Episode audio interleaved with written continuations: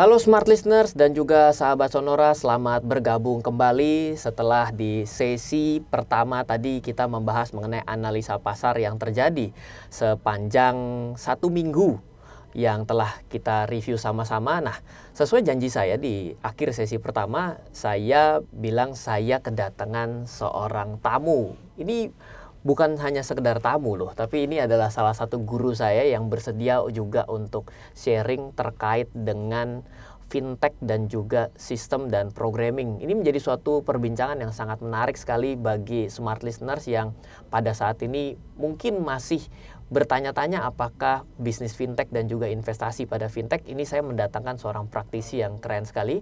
Beliau namanya adalah Pak Hikmat Abu Bakar Al Amudi. Dengan basic formal education-nya itu ngeri banget nih, tahun sembilan puluh lima itu computer science dan di tahun dua ribu delapan belas master cloud computing dari University of Maryland. Dan juga beliau punya banyak sekali sertifikasi. Kalau saya ceritakan semua sertifikasinya, maka tiga sesi selesai tanpa bikin wawancara. Oke, okay, so selamat sore Pak Wan Al, saya panggilnya nih. Halo, selamat sore Mas Ryan. Iya, Pak, thank you Pak sudah hadir di di siaran sore hari ini. Ini adalah siaran yang telah ada di Smart F M mengenai analisa pasar. Tapi saya nawar sama Smart F M bahwa boleh nggak kalau saya sekali-sekali mendatangkan praktisi-praktisi yang jauh lebih ahli dari saya. Wah, katanya boleh, dan waduh, terima kasih. Saya kami pilih Bapak nih. Kami tersanjung sekali bisa berada di sini. Iya Pak. Jadi teman-teman eh, pada saat ini dan juga eh, smart listener dan juga sahabat Sonora ini sebenarnya banyak sekali yang masih bertanya-tanya Pak mengenai fintech. Meskipun beberapa seri sebelumnya saya sempat membahas fintech Pak, tapi ya, ya. rasanya akan beda mendapatkan sudut pandang pengetahuan fintech dari Bapak. Ya. Pengen tahu dong Pak, sebenarnya fintech ini apa sih? Hari ini tuh gandrung sekali financial technology, semua orang, dan bahkan tadi sebelum ya, saya pergi ya. ke sini ada yang bilang semua orang kaya sekarang membuat sebuah divisi khusus untuk bisa memiliki bisnis fintech dalam portofolio investasi dan bisnis mereka. Cerita ya, dong Pak mengenai ya, fintech. Iya, betul, betul. Jadi fintech ini adalah akronim sebetulnya ya. Okay. Akronim adalah fin itu financial, tech-nya itu adalah teknologinya.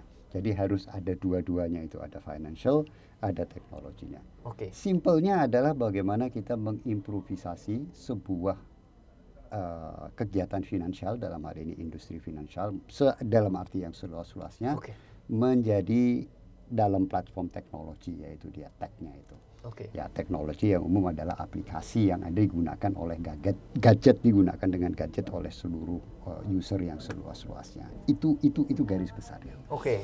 Ya.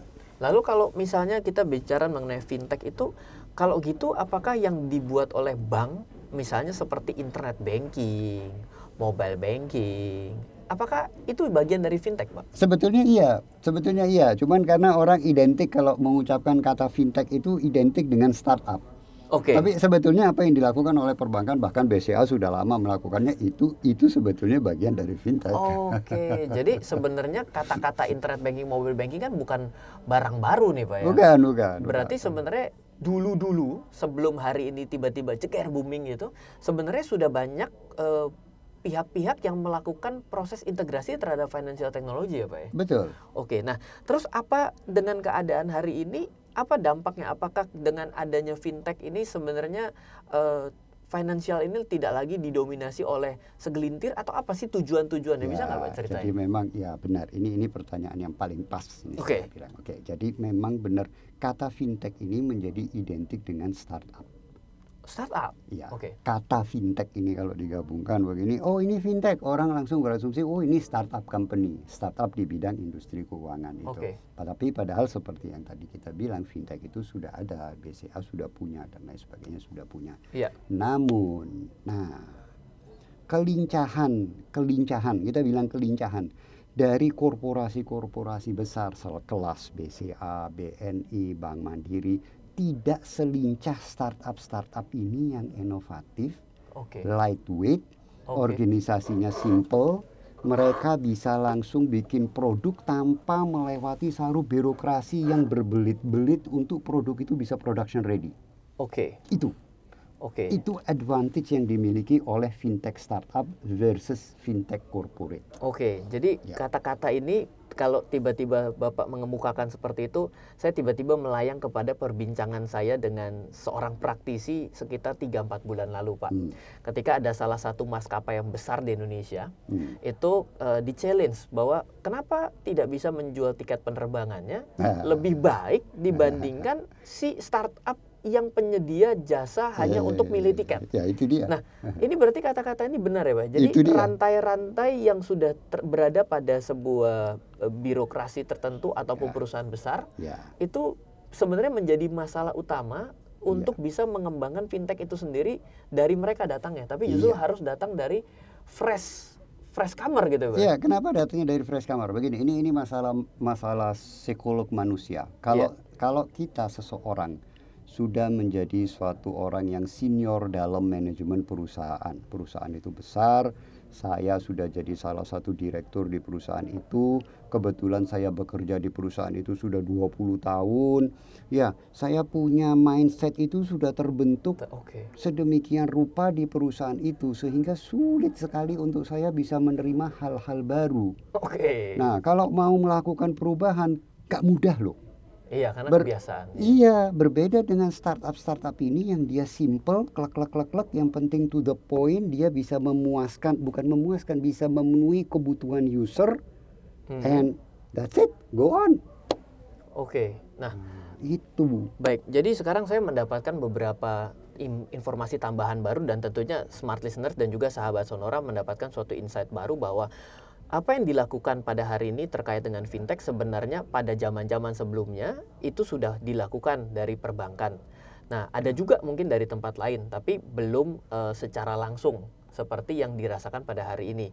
Tapi kenapa baru e, harus datangnya dari startup? Karena bukan karena tidak di, tidak diperbolehkan atau dilarang, tapi dikarenakan karena mindset-mindset yang sudah terbentuk dari perusahaan itu sendiri dalam jangka waktu yang lama, sehingga tidak terasa, wah itu think out of the box-nya nggak kepikir. Satu kata, satu kata dari saya, kelincahan. Oh, kelincahan. Kalah okay. lincah. Okay. Yang gede itu kalah lincah sama yang startup itu. Wes, satu kata, kelincahan. Oke, okay, nah Pak, berarti sekarang kan kita ini kan didudukan pada suatu era, suatu yang disebut dengan era perubahan yang begitu cepat dan dinamis. Nah, apa yang bisa kita ambil, kesempatan apa nih dari kita-kita semua ini, entah apa yang harus kita, apakah kita harus berinvestasi pada fintech sendiri, atau justru kita tiba-tiba banting sentir membuat bisnis fintech? Apa yang Bapak bisa kasih view dari hari ini? Buat bisnis fintech, jadi contoh begini. Buat ini, bisnis fintech? Buat bisnis fintech, karena begini, ini sama aja hoki itu dikocok ulang. Wah, saya bilang. Startingnya sama, gini-gini. Saya, saya, saya cerita sedikit di luar fintech ya. Di luar Mas, fintech? Mas Ryan. Tahun dua ribu, tahun dua ribu ada salah satu perusahaan besar di Indonesia namanya dari grup Lippo, namanya LippoNet. L- yes, saya pernah dengar. LippoNet itu tahun dua ribu satu dia sudah bikin e-commerce. Ya. Kita bisa belanja online dari internet ke LippoNet. Iya. Nggak jalan, kenapa? Kenapa, Pak? Nah, birokrasinya. Oke. Okay. Tokopedia yang baru lahir delapan tahun yang lalu, ya. Sekarang sudah unicorn. Oke. Okay. Kenapa LippoNet yang punya infrastruktur permodalan, orang yang kerja di situ orang-orang top semua, tidak bisa bikin seperti Tokopedia yang benar-benar dari dari okay. bawah. Bukannya itu juga ya, misalnya karena mungkin kecepatan internet dulu mungkin lebih mahal mengakses internet, ada nggak sih pengaruh di situnya, Pak? Itu juga bagian dari variabel, tapi kalau kita bicara Lippo, ya dengan apa segala the mighty Lippo, tidak bisa provide semua baik, ini. Orang baik. Lippo juga punya anak perusahaan namanya First Media kok, kalau dia mau bikin okay. jaringan itu dia juga bisa, tapi okay. memang kelincahan itu. Jadi pada hari ini Bapak mau bilang bahwa bikinlah bisnis fintech. Ya. Lalu mungkin ini nanti akan kita bahas di sesi kedua, sesi Baik. ketiga Pak ya. Jadi apa sih Pak ya, kalau berbicara mengenai bikin bisnis fintech, berarti kan harus ada sesuatu dari smart listener yang hari ini mendengarkan maupun sahabat Sonora harus memiliki suatu requirement dong Pak. Iya. Bagaimana agar bisa berbisnis fintech kalau ternyata tidak memiliki requirement, itu kan menjadi challenge balik. Kita akan bahas ya Pak ya. Siap. Oke, Smart Listener dan sahabat Sonora, kita semakin seru sekali perbincangan dengan Pak Wan Al di sore hari ini. Nah, kebetulan Pak Wan Al dan juga eh, saya, kita akan selalu bagi-bagi nih Pak. Nah, jadi saya juga challenge balik Pak Wan Al. Pak Wan Al kebetulan di dekat-dekat waktu sekarang ini mau buat suatu event atau kegiatan atau sesuatu yang bisa diberikan kepada Smart Listener dan sahabat Sonora, boleh nggak di-sharing kalau misalnya ada yang mau diberikan? Oh ya ya ya ya saya saya kita kita kami ya kami berencana untuk membuat uh, seminar yes. di bulan November yes. tentang peluang-peluang yang masih bisa dieksplor dari uh, startup fintech. Oke. Okay. Terutama yang terkait, kita mau lebih spesifik membicarakan yang terkait dengan artificial intelligence. Waduh, apalagi itu? Artificial intelligence itu belum sepenuhnya ber berperan di dalam fintech. Okay. Dan masih bisa banyak yang dioptimalkan dari artificial intelligence. Okay. Itu yang kita mau bahas. Oke, okay, berarti nanti uh, Pak Wan Al mau bikin satu seminar di bulan November. Yeah. Itu nanti mau bagi-bagi tiketnya kepada Smart Listener dan juga sahabat Sonora. Bagi Anda yang berminat untuk hadir di kelas ataupun seminar ini, silahkan kirimkan nama, alamat email, dan juga nomor handphone ke nol delapan satu dua, satu satu satu dua, sembilan lima sembilan sekarang untuk mendapatkan tiket kelas dan seminar gratis dari Pak Wan Al terkait dengan Artificial Intelligence dan Fintech. Kita tunggu sekarang juga di nol delapan satu dua, satu satu satu dua, sembilan lima sembilan.